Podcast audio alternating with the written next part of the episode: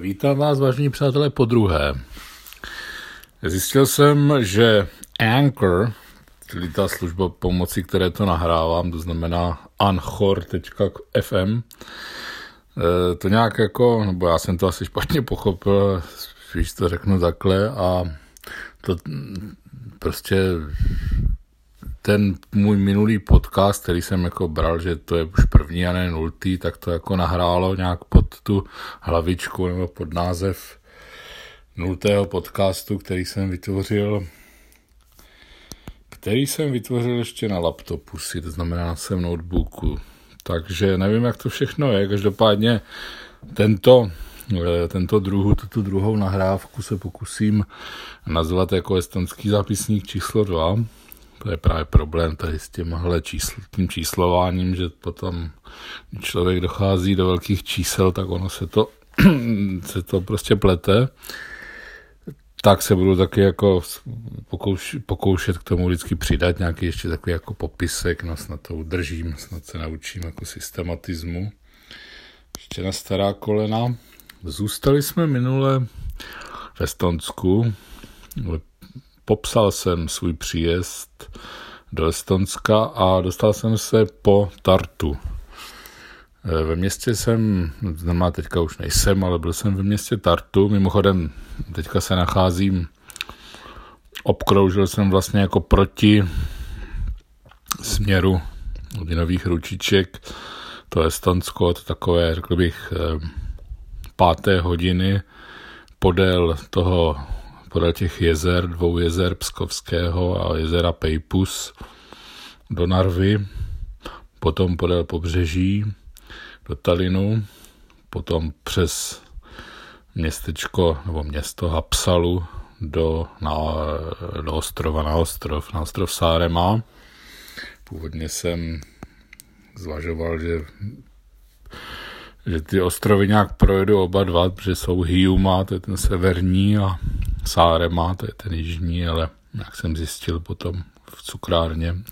v kavárně mě slečna řekla, že tam není, mezi těma dvěma ostrovy není průp, ne, ne průplav, průplav tam je, ale není tam přívoz. Trajekt, česky se říká trajekt, a nebo řečeno něco tam je takového, ale ne jako pro auta, taková ta velká loď pro auta, takže takže jsem nakonec zůstal na ostrově Saaremaa, kde jsem mm, vlastně strávili Vánoce, pokud se to tak dá jako popsat. Prožil jsem si zde Vánoce, prožil jsem si Nový rok, e, zůstal jsem zde, prostě dožil jsem zde do desátého januára, to znamená, že tento další podcast, ten druhý podcast nahrávám také desátého, ale publikuju to asi někdy později. Uvidíme právě, jestli se na tom Anchoru to půjde dát jako načasovat, takzvaně schedule. A jestli ne, tak to prostě jako pustím jako automaticky. Ne automaticky, právě to pustím ručně. Nebo někdy se ještě říká dát to na sklo, pustit to na sklo, to nevím přesně, jestli se to používá i u podcastu, můžeme to tak, můžeme to tak říct, tak když tak to prostě ručně za pár dní vyexpeduju.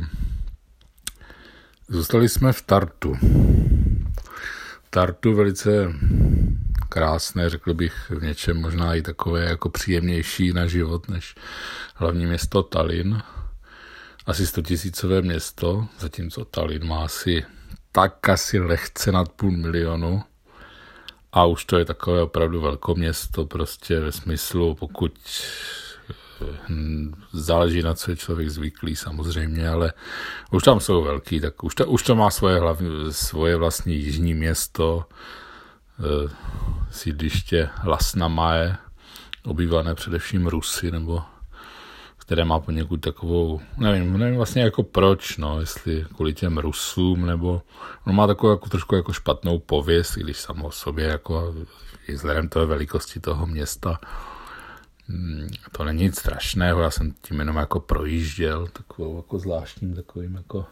bych to nazval takovým jako zapuštěnou silnicí, takovým příkopem, něco trošku, jako když člověk projíždí, prostě No, přes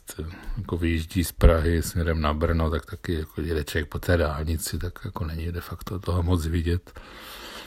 Tak jsem tam projížděl a nedá se, a viděl jsem nějaká videa, videa umělecká od tam a nějaké rozhovory, tak je to taková jako klasická, klasický jako jižák, no, jako Chodov, Batov, no nevím, co bych, nějak mi to strašně nepřipadalo, ale určitě to není nic, jako o čem by člověk psal domů, nebo jako, kde by člověk chtěl bydlet, no. Protože je tam akorát jako větší zima, nějak to vypadá jako stejně jako u nás, nebo e, nevypadá to hnusně, jako nejsou to nějaké rozpadající se domy a nějaké jako takový nějaký nelad, že prostě jako, že jeden balkon zasklený, druhý nasklený, třetí vysklený, čtvrtý tam prostě tam dostavil málem si další pokoj a dal tam dvanáct těch, těch dišů, těch satelitů. Je to takový, jako má to určitou jako fazonu, no ale a to samé, abych se teda, bych teda nevětvil, to samé člověk najde v Tartu. Ale v tom Tartu tam to nějak je to takové malé, tam je to v podstatě taková jako docházková vzdálenost. Tam já jsem trošku měl příležitost to město tak jako prochodit, protože mě tam kleklo auto. To vlastně ještě byla, to byla ještě jako doba, kdy to bylo ještě, sice to už se tak nějak jako schylovalo ke konci léta, ale bylo nějaké takové velice jako teplé dny, nevím, jestli to bylo tím, to auto nějak prostě jako celou noc, celou noc otvíralo, zavíralo dveře, dveře v takovým jako takové periodicitě, tak jako, tak jako čtyřikrát za sekundu, takže se to tak nějak vycvakalo všechno, asi se jednak vybila baterka, jednak se rozbil jako klasicky, to se to tak říká o těch Renaultech, no, že se rozbilo, pardon, na Piuse, rozbila se elektronika, takže se to muselo vyměnit, takže jsem zavolal Global Assistance, přijel člověk plešatej, takový jako příjemný člověk, který mluvil jako trošku rusky, nebo jak neziv, tam v těch, v na těch územích nebo v těch částech Estonska, kde je hodně Rusů, tak tam člověk musí vždycky... Byla to tak jako... Na Saaremaa je to dobrý, že oni už jako rusky neumí ti lidi. Pokud to nejsou Rusy, a těch tady je velice jako málo. Ale pokud je to jinde, tak člověk může tak jako sondovat, jestli ten člověk... Protože mluvit, domluvit se rusky, mluvit rusky je pro mě a vůbec jako je to daleko rychlejší a, a často, když anglicky umí, taky, tak jako to zase není to takový, jako, že se to nedá tak prolískat rychle jako k tomu, k tomu významu, no, že to tak jako lidi často jako mají jako to nakoukaný z těch filmů, ale v podstatě jako, jako neznají takový ty jako běžný slova, tak tady ten, člo, ten, ten člověk jako neuměl teda prostě ani, ani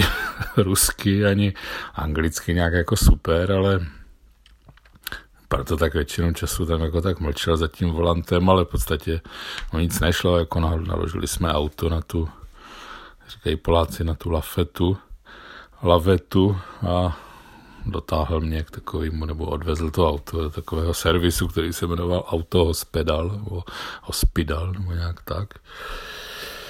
Kde mě to opravili za několik dní, asi za dva dny a byl jsem o nějaký, řekněme,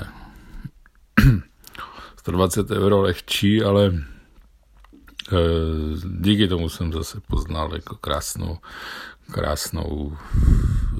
krásnou čtvrť, jako jiné místa v Tartu, kam bych se vlastně jako nedostal. Ono je to vždycky jako vlastně dobrý pro takové jako pro poznávání těch měst, opravdu se podívat někam na sídliště, tam někde v nějaké sídlištní hospodě si dát kafe, nebo co jsem si to dal nějakou,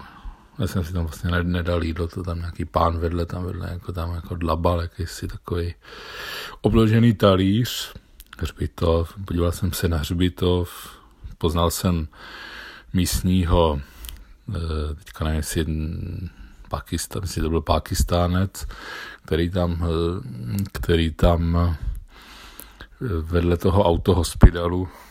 provozoval. No, jako, já mám pocit, že kdyby byl u nás, tak by to už otevřel prostě jako asijské nebo pakistánské bistro, ale takhle to bylo tam, tak tam prostě vařil seljanku, což je taková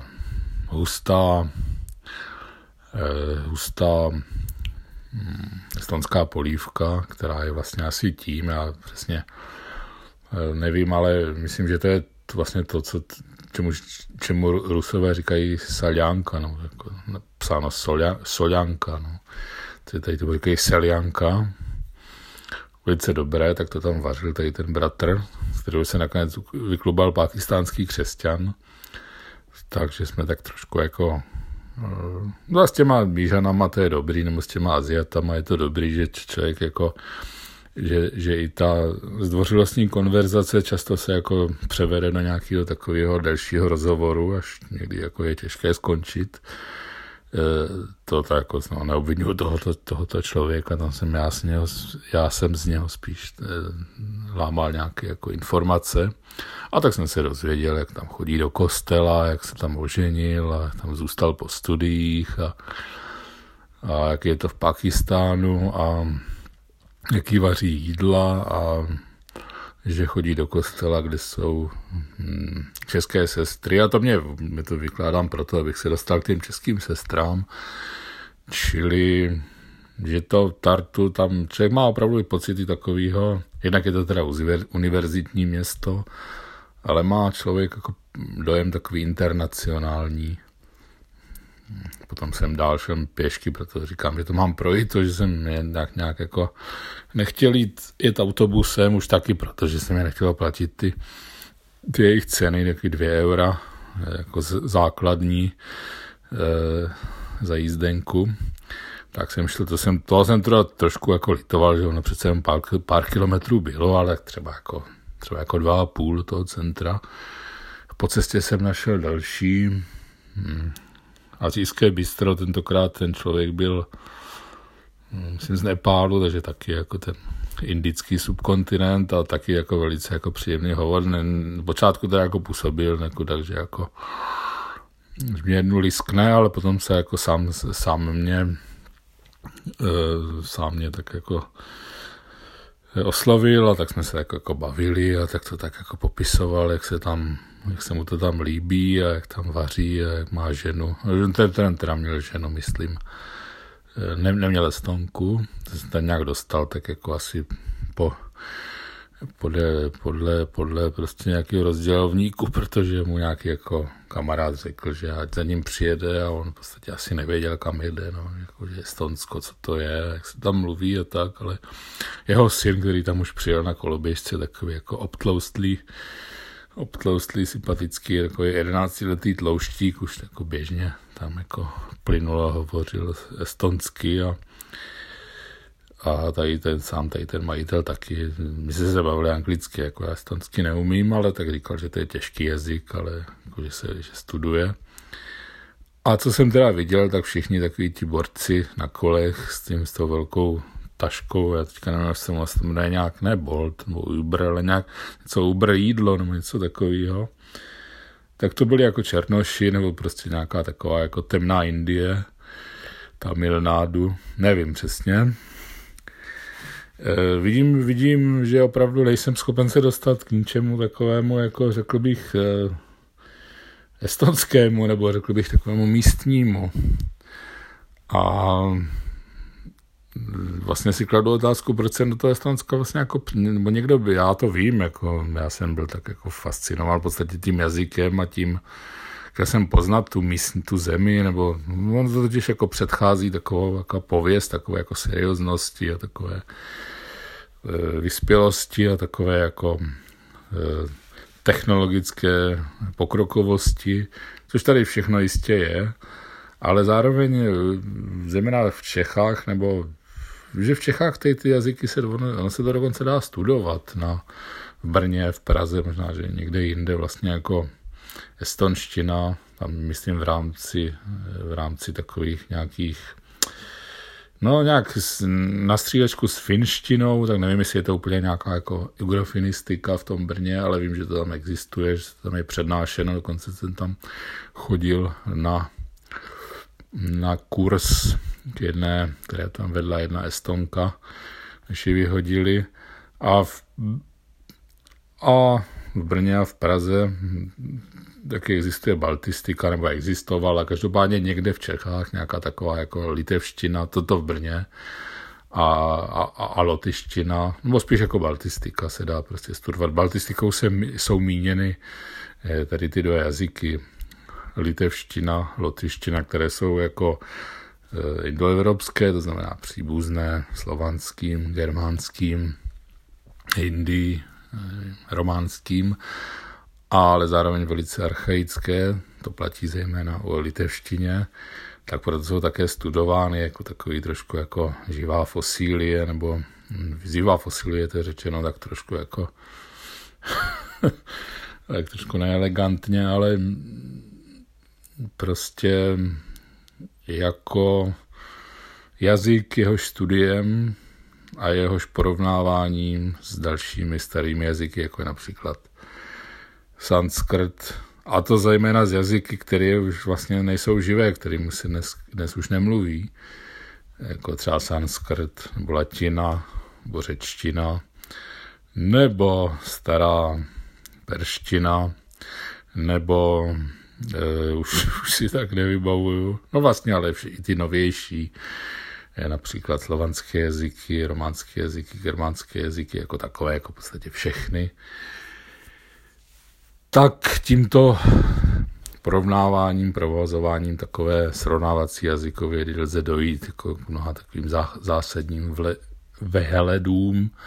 vhledům do lingvistiky a vývoje jazyka. Estonština vlastně nepatří do baltistiky, možná někde ve světě, to se jako nevylučuje, že nějaká baltistika nebo nějaká baltská studia, kde, kam by, do, kam by zahrnuli tu estonštinu, ale většinou to bývá tak, že díky své příslušnosti do mezi takzvané ugrofinské, nebo někdy se říká to v jiných jazycích, se říká jako fino, fino-ugrické, fino-uherské jazyky, tak do, díky své příslušnosti do této rodiny se ten obor, kde se dá studovat, je to spíš nějaká jako ugrofinská studia, nebo nějaká, nevím, no, že se to studuje zároveň s finštinou a nevím vlastně, jako kdybych, kdybych studoval, kdybych chtěl studovat finštinu, estonštinu, kam bych se obrátil, asi by se to šlo v tom Brně, potom vím, že to jde někde v Německu, každopádně v Greif, v Greif, Greifswaldu, myslím se to jmenuje nějaká univerzita taková, Bý, v bývalém východním Německu, potom něco asi různě, po takových těch velkých hum, německých univerzitách, možná Humboldtova univerzita, nevím přesně. Ono se to někdy studuje, ty jazyky, v rámci takových indoevropských studií, když vlastně ty jazyky nejsou indoevropské, tak někteří bratři a sestry, nebo jak by řekli, jak by řekli Němci, někteří, někteří, některé filoložky a filologové právě rádi vytvářejí takové větší už celky, takový jako větší pohled, někdy se tomu říká nostratický pohled, nebo nostratická skupina, nostratické jazyky, vlastně předpokládají nějakou takovou spo, nějaké takové společenství, kdy ty jazyky žily, to znamená předkové Indoevropanů a předkové tady těch Finů, Uhrů, Estonců a co těch ugrofinských národů je, různých Mordvinů, Maríců a podobně, Čeremisů, žili nějak zároveň, nebo původně to byl jakoby jeden národ, který se potom rozdělil a proto některá ta slova, nebo některé dokonce ty gramatické formy, nebo gramatické jevy, třeba koncovka, koncovka minulého čísla, způsob vytváření, ne, minulého času, pardon, podobná je pomocí T nebo D, což jako nacházíme, nacházíme jednak třeba ve staré perštině, ale nacházíme to, myslím, je teďka nevím v sanskrtu, ale určitě to nacházíme třeba v němčině, ich wollte, nebo v angličtině a i co se takový ten, jedno, takový ten to slabé tvoření minulého času I, I watched, ne, tak například, takže tady a to podobné, podobné tvoření. Nevím, jestli se to dá vyloženě pozorovat i v estonštině, nevím, tady to myslím není, ale třeba v maďarštině to je, no, pomocí vlastně T, koncovky T, no. Takže na základě těchto, jako řekl bych, náznaků, mnozí lidé jako jdou tak daleko, že vlastně vytvářejí teorie a studují ty jazyky, spíš takových jako lingvistických, odborných, odborných cílů, než z praktických bych řekl. Nevím, jestli studovat jakýkoliv baltský jazyk, nebo některý z těch tří, litevština, lotyština, estonština, ale i finština, jestli to je jako praktické vlastně. Protože oni ty jazyky jsou dost těžké. Velice málo je těch, je těch mluvčích, rodilých mluvčích. Nejvíc je vlastně Litevců, tak nějak sakum prásk po světě, jich je možná, já nevím, třeba čtyři miliony, ale reálně tam je teďka velká depopulace ve všech těch třech pobaltských státech díky, no díky ekonomice, díky takové možnosti emigrovat na západ zejména, jako s otevřením Anglie nebo těch trhů do Německa a z Pobaltí taky do Skandinávie, do, do Švédska, z Estonska hodně do Finska, tam je taková, řekl bych, emigrace, která se vlastně emigrací nedá moc nazvat, protože díky tomu, že ty, že ty Helsinky a Tallinn, teda opačně Tallinn, je vzdálen od Helsinek nějakých, a dobře, tak říká se sedmdesát, nebo ono to je, to je vlastně, tam záleží jak ta loď, no, hlavně tam jako, jak dlouho tam jede ta loď, nebo jestli člověk chce lítat letadlem, tak je tam a hned. Tunel se tak nějak zvažuje, ale já mám pocit, že to hlavně hasne vždycky na těch ekonomických. Se to vlastně jako nevyplatí, že jako ty země jsou takové jako málo zalidněné, že by se to jako nevyplatilo, ale jako nevím, co v tom, co v tom je. A díky té blízkosti tady těch dvou, řekl bych, úrovinských hlavních měst, estonské Tallinnu a finských Helsinek, tak hodně lidí pracuje, hodně jako Estonců pracuje v té, v té aglomeraci Helsinek nebo v Helsinkách samotných, takže, což jim jako dává strašnou výhodu, když tam člověk najde nějakou dobrou práci, ale možná i nějakou jako špatnou práci, protože ty, ty platy jsou třeba třikrát vyšší. Jsou také západní, ještě jako skandinávské, já to jako přesně jako nevím, já jsem to tak úplně jako přesně, to jsem to spíš jako slyšel říkat, vím, jaké platy jsou v Estonsku, no, tak to je takové, ono zase takové jako zázrak není hospodářské, on je to spíš jako dobrý v tom, že to není nějaká jako katastrofa, protože co si budeme povídat, nebo jak bych to řekl, no, prostě realita je taková. A to mám jako i, když jsem se to potom pokoušel jako pídit hlouběji, nějaký články jsem si pokoušel číst lotyšský, to znamená pomocí překladače lotyšský, v lotyštině, v angličtině nebo v ruštině hodně, nebo stejně tak jako na litevském internetu a vlastně v podstatě i na estonském, tak jsem jako došel k tomu, že ono na tom nejsou, oni to asi tak nějak jako si to nechcou moc jako přiznat, protože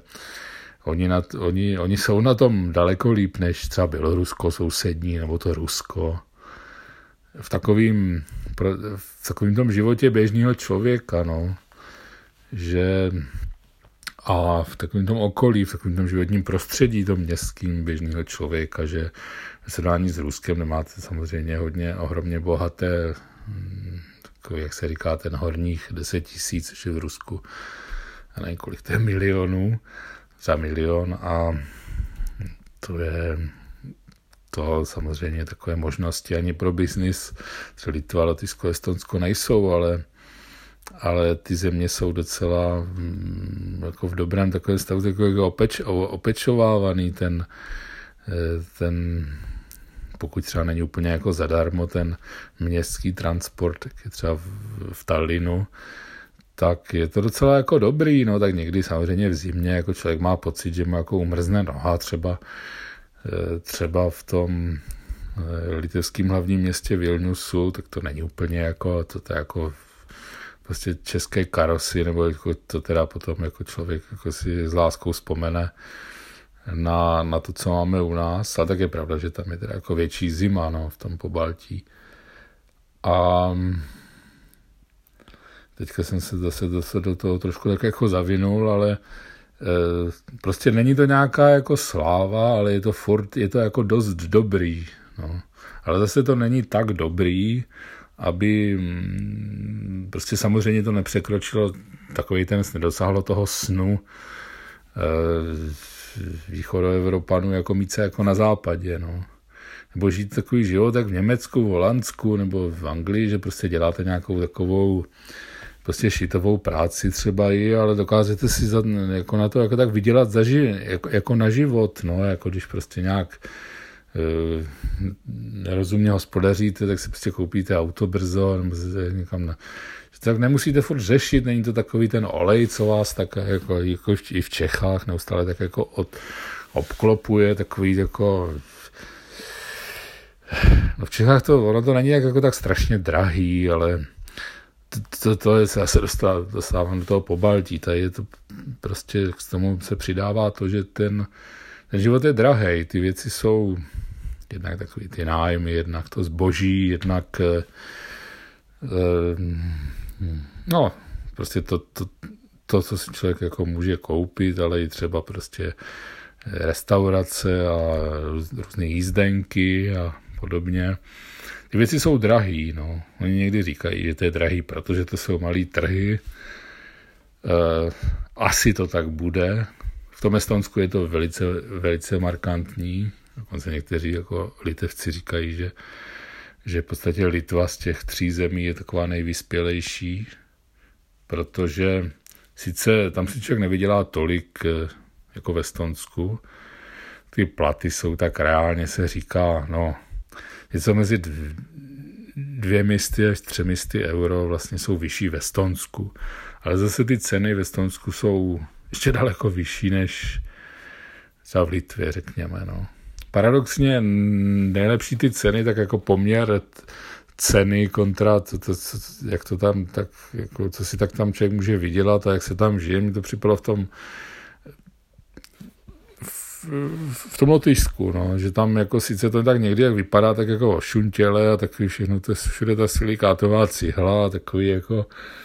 takový, je to takový jako žalostný, že prostě je to takový jako, bych to řekl, uklizený, ale že to nějak jako srdce, srdce z toho nebuší, no. A podobně to teda vypadá na takový na, na, na řadě míst v Litvě. A v tom Estonsku je to z tohoto hlediska daleko jako lepší, ale zase ty ceny jsou daleko, no ne daleko vyšší, jsou hodně vyšší, když chcete jít někam, si sednout do restaurace nebo,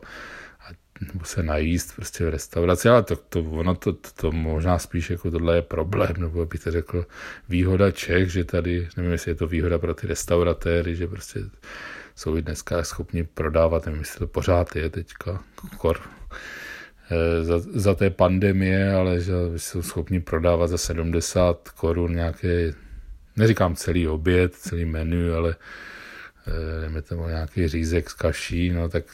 to, no, to asi jako není moc jako udržitelný, ale to se vám jako v Estonsku nestane, no tam je takový, že máte nějaký jako takzvaný kotlet a nějaké jako dvě brambory a k tomu hodně toho salátu dobrýho, ne takový nějaký ten uschlej list, tak u nás, ale opravdu dobrý a tak za to hned člověk jako vyplázne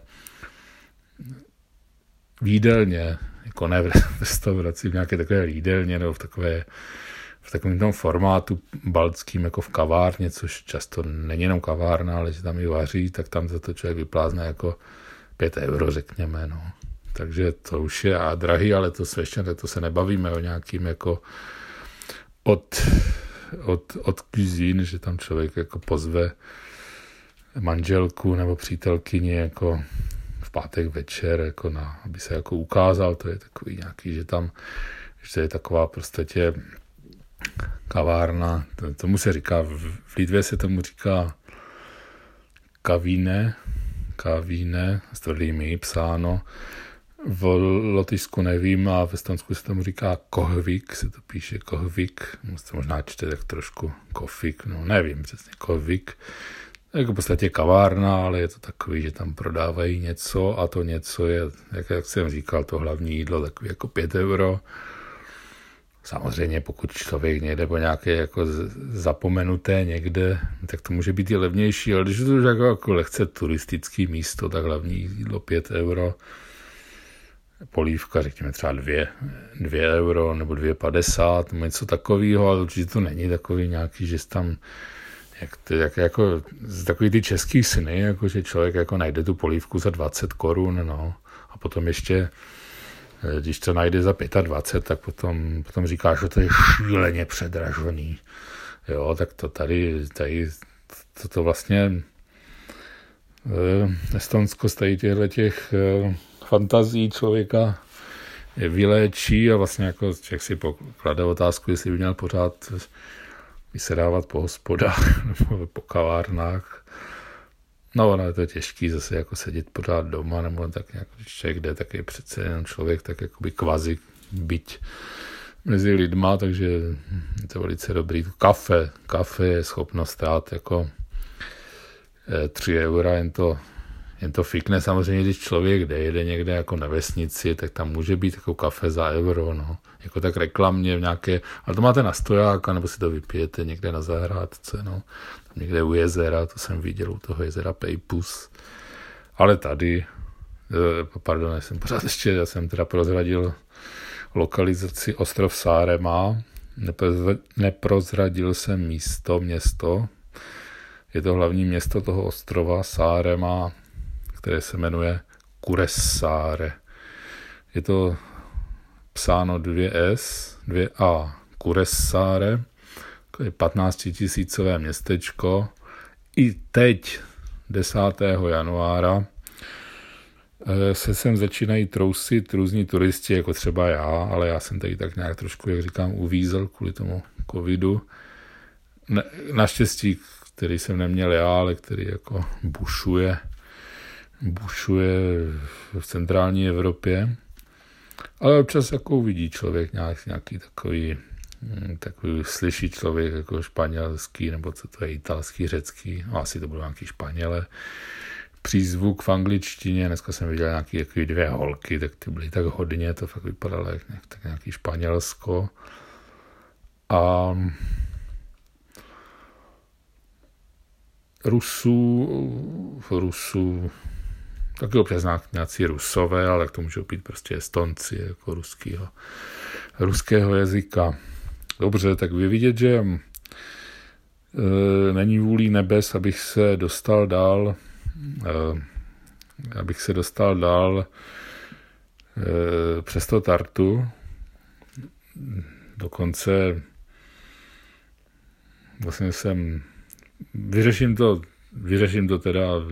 jako metodou ruského spisovatele Venedikta Jerofejeva, který prostě radí prostě to kritické místo přeskočit. E, také skáču a prostě už, je, už se teďka nacházím za Tartu na výpadovce směrem k jezera Pej, k jezeru Peipus, kde jsem měl zajímavé setkání, stopnul jsem tam nějakou paní, umělkyni, která prostě stopovala s takovým nějakým pugétem, nebo abych to na, na lučního kvítí, ale to znamená taková ta estetika zeleno,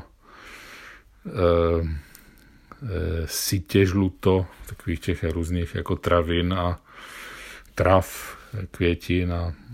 kterou si tak nějak vezla sebou do Narvy. Já jsem mi řekl, že do Narvy nejedu, že naopak, že, že no to není naopak, ale je to člověk tak jako uhne hodně rychle z té cesty do Narvy nebo no U S U. A no, říkala, že to nevadí, že má tam nějakou kamarádku v tom městečku, kam jedu. Tak jsem řekl, dobře, tak já vás tam potom dovezu, ale jak se tam dostanete, ale tak to, jo, to se nějak dostanu. Dobře, tak jsme navštívili, dokonce jsem u té u těch paní byl, nebo tam jsem jako vypil kafe a tam mě oblízal pes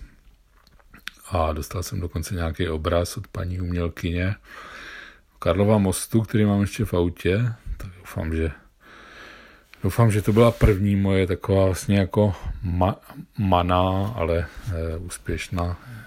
e, investice do umění, že to prodám aspoň jako třicet tisíc, a se ukázal ten charakter opravdu takový ten vypočítavý a merkantilní vlastně e,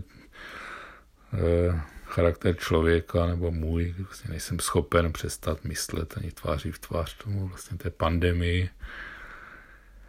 No tak jsme jako pěkně poseděli a potom jsem tu paní, kterou tu stopařku jako dovezl, e, dovezl na, na stopa nebo prostě kousek dál, asi dvacet kilometrů, podíval jsem se do dalšího města, Můstve, e, a začal jsem nasávat atmosféru toho jezera Peipus, tam je to vlastně, je to takové smíšeno estonsko-ruské, do, co do jazyka, co do národnosti, ale v podstatě tam je Tam každý mluví rusky. Jako v Estonsku je to všechno prostě popsáno, to znamená v obchodech, různé jako veřejné nápisy, je to estonsky, ale vlastně člověk neudělá chybu, když na, na ty lidi promluví rusky a nestalo se mně. Samozřejmě občas někdo je Estonec, no. A má takový, vlastně to moc neumí, no, tu, tu ruštinu, protože ten jazyk je hodně jiný a oni vlastně nejsou zvyklí tím, tím mluvit a vlastně od rozpadu Sovětského svazu už je třicet let, takže občas můžou vlastně se dostat do nějaké situace. No ale pokud v takovém turistickém regionu jsou, tak tam se, tam se dá předpokládat, že se, že se, že se člověk dostane k hovoru v ruštině. Tímto se loučím z, v, z Třeskutě, no, bude tak minus pět, z Třeskuté